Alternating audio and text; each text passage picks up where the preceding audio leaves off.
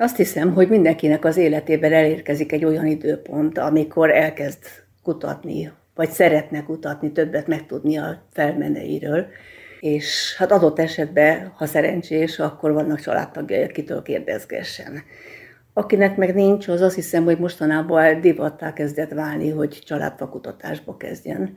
De hogy igazából hogy is kell ezt csinálni, hogy eredményes is legyen, ahhoz én most egy szakembert fogok megkérdezni, nevezetesen Szabó Dorottya levéltárost, hogy mit is csináljon az, aki abszolút a nulláról indul. Az, hogy ez egy divattá kezd válni, már régebb óta is folyamatos volt az érdeklődés a szakmai tapasztalatom alapján.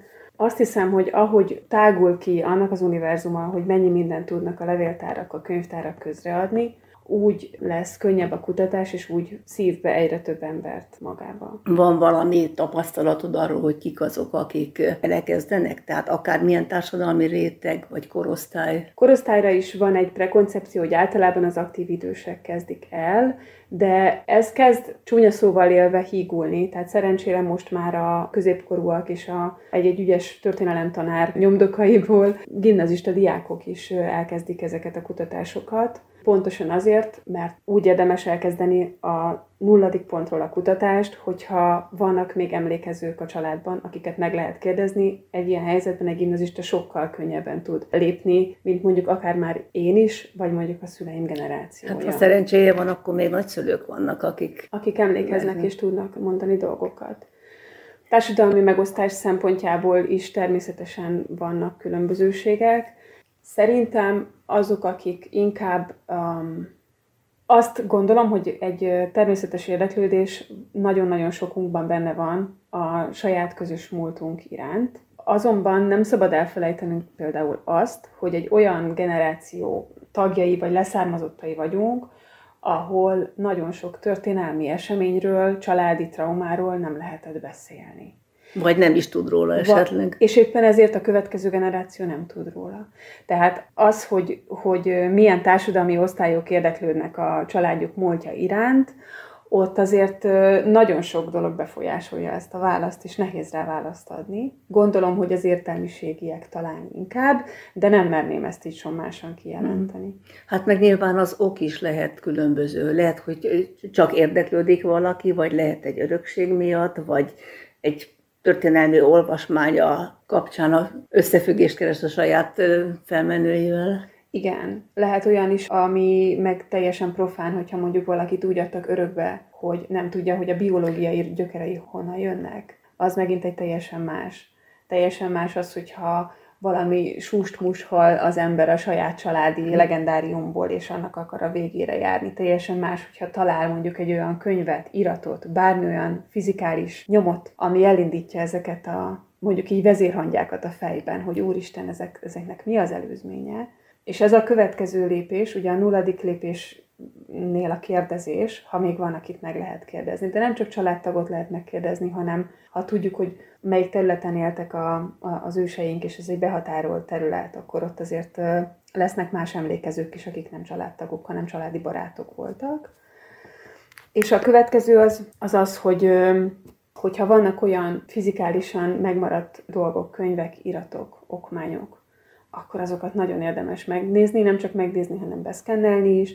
Én mindenkinek azt szoktam ajánlani, hogy nyissanak egy olyan online felületet, tárhelyet mondjuk, most már azért a digitális korban élünk, ahol a családtagjaikkal meg tudják osztani, mert az egy dominó effektet tud elindítani. Mert akkor kiderül, hogy jaj, hát nálam is vannak fényképek, várjál csak, és akkor elindulnak a diskurzusok.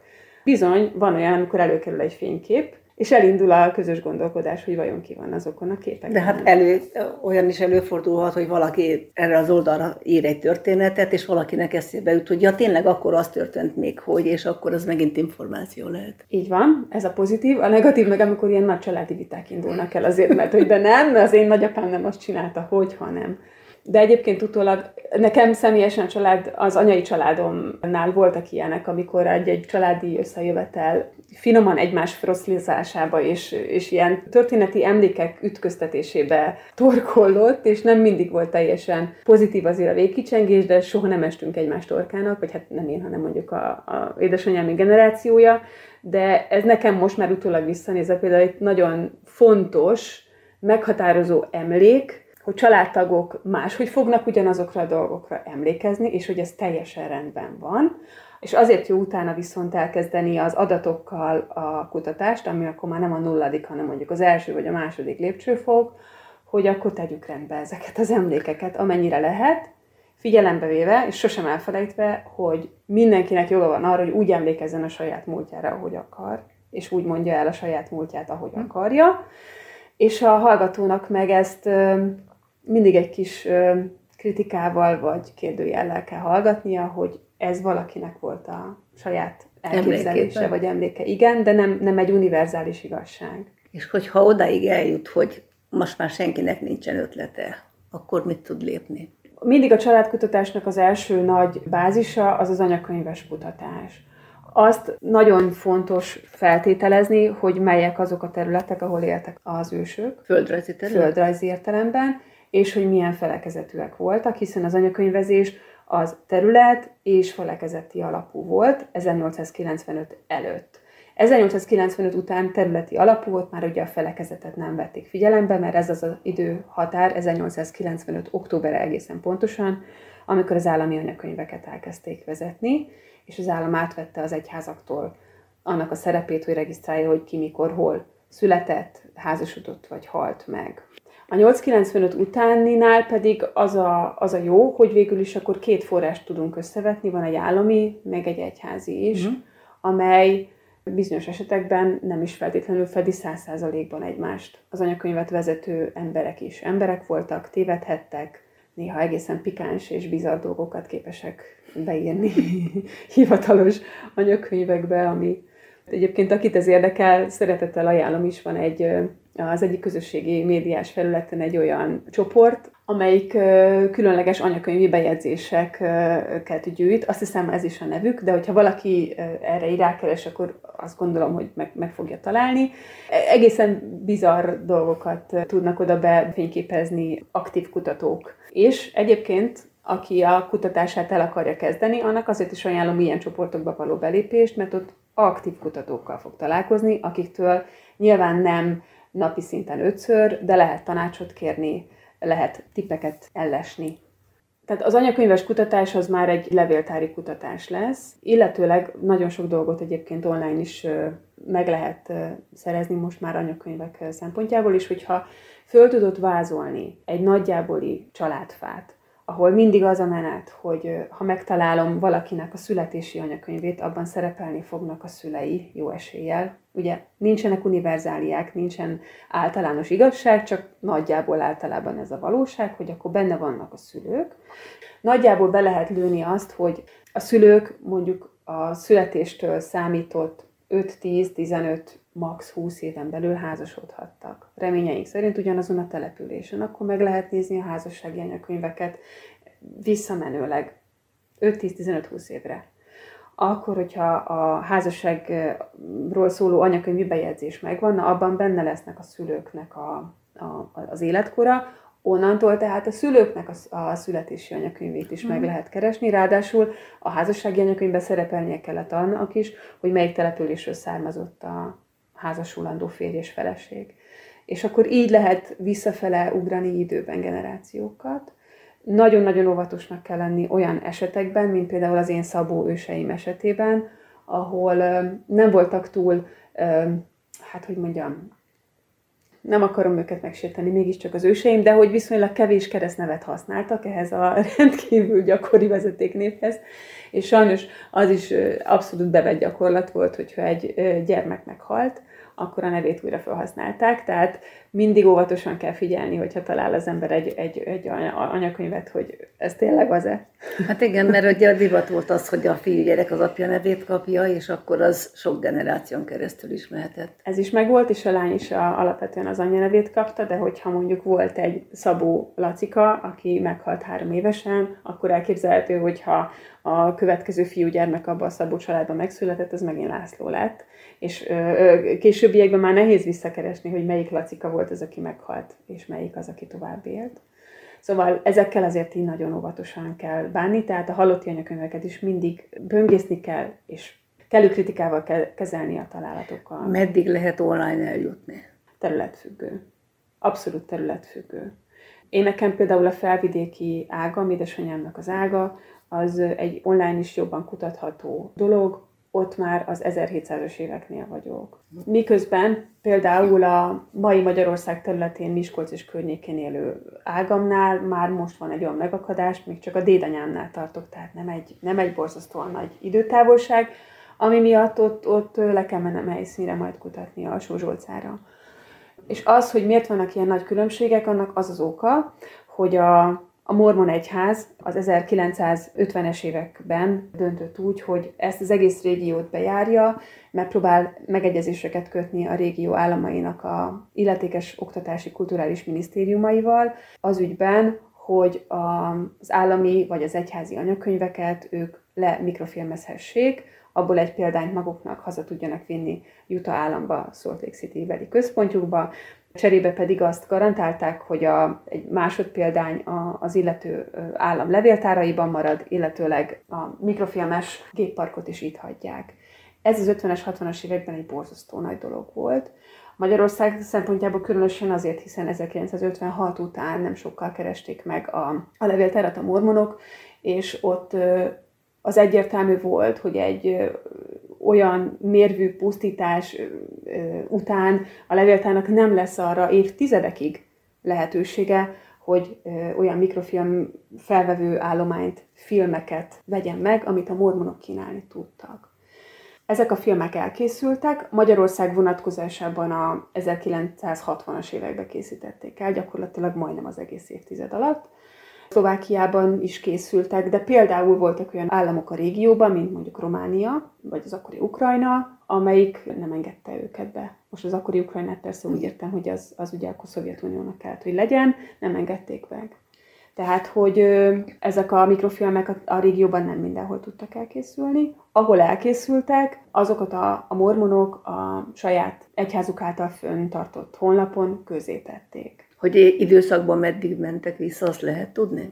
Időszakban addig mentek vissza, ameddig nekik a levéltárosok prezentálni tudták, elő tudták szedni a, az anyakönyveket. Ugye Magyarország vonatkozásában a török dúlás az nagyon befolyásolta azt, hogy melyik régióban, mikortól indultak el az anyakönyvezések. Hiába volt már zsinati kvázi rendelettel elrendelve az, hogy anyakönyvezni kell, a 16. század Magyarországán nem ez volt a legégetőbb probléma, hanem az, hogy megpróbálják megoldani a török veszedelmet. Míg például pont a felvidéki sávban, ami már nem volt érintett a török dulástól, ott jóval korábban el tudott indulni a városokban a, az anyakönyvezés. Tehát egy felvidéki város, egy mondjuk egy Eperjes, egy Kassa lényegesen korábbról is meg tudott őrizni anyakönyveket, beszélek itt akár az 1600-as évekről is, ami egy, mondjuk egy alföldi település esetében nonsensnek tűnik. Ez egészen félelmetes. A történelem Ez... így befolyásolja az iratokat Ez is, az iratok megmaradását is. És akkor még ugye az az, az ami befolyásoló tényező, hogy a későbbi állami szabályozások miatt és egyházi szabályozások miatt jelenleg ma Magyarországon nagyon korlátozott, hogy hogyan lehet az anyakönyveket kutatni. Tehát a magyar levéltárak nem tehetik közé online ugyanazoknak a mikrofilmeknek a digitalizált másolatait, amit Amerikában, Utah államban a, a mormonok közé tesznek. De a mormonokra a magyar jogszabályok és az egyházi szabályozások nem vonatkoznak. Ezért lehet az, hogy én online a felvidéki felmenőimet gyönyörűen kutatom, mert a szlovák álláspont más, mint a magyar. A magyar felmenőim kapcsán meg megyek helyszínre kutatni. Tehát, hogyha summázni próbáljuk, hogy valaki mit is tud tenni, akkor első lépésként... Eh, első lépésben kérdezzen. Második lépésben gyűjtse össze azt, ami esetleg fönnmaradt, tegye közé, és a családon belül tegyen egy nagyobb ja. ilyen, uh-huh. nem is tudom, információ áramlást, mert hogy szerintem rengeteg információ lappang. És ha ezen is túljutott, akkor személyesen menjen a levéltárba, akkor jöhet, és jöhet akkor jött a mikrofilmek közötti.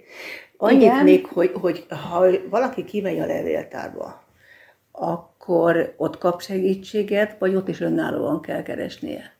Mindenképpen fog az elején segítséget kapni, ráadásul most már szinte biztosra tudom mondani, hogy nem mikrofilmeket fog kutatni, hanem digitalizált állományt, de a levéltárosoknak is, és szerintem a kutatóknak is az a végső cél, hogy önálló kutatást tudjanak végezni. Tehát a levéltáros az nyilván el fogja mondani a bevezető bemutató részét a kutatás Használ. módszertannak, igen. A következő dolgok azok már viszont saját kutatás.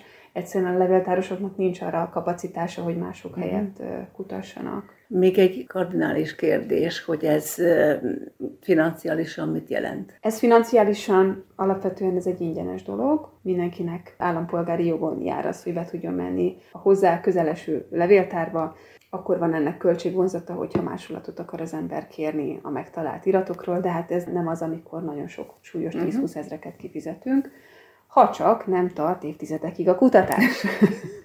Hát ez mindenképpen egy időigényes valami. Igen, feltétlenül időigényes és addiktív, és ami az én ö, terelmem ez iránt, az egész téma iránt, az pontosan az, hogy amikor ezeket az adatokat hosszú kutatás után az ember ki nyomozza, akkor még mindig csak én azt gondolom, hogy az út első felén áll.